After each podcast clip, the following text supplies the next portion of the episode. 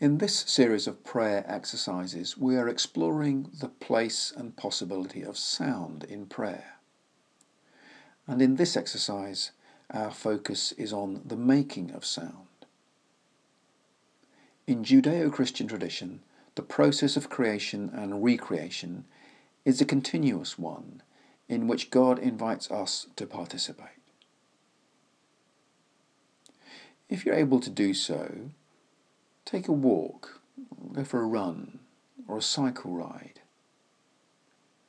Let this be your prayer, and as you do so, listen to the sounds that come to you. Let the sound of your feet, of your breathing, of your bike wheels add their own sound to the joyful sound of all creation being sustained and renewed. Here's a prayer you might like to use in summary. Jesus the Christ, with every step, with every breath, with every turn, help me to join in the joyful sound of all creation being sustained and renewed.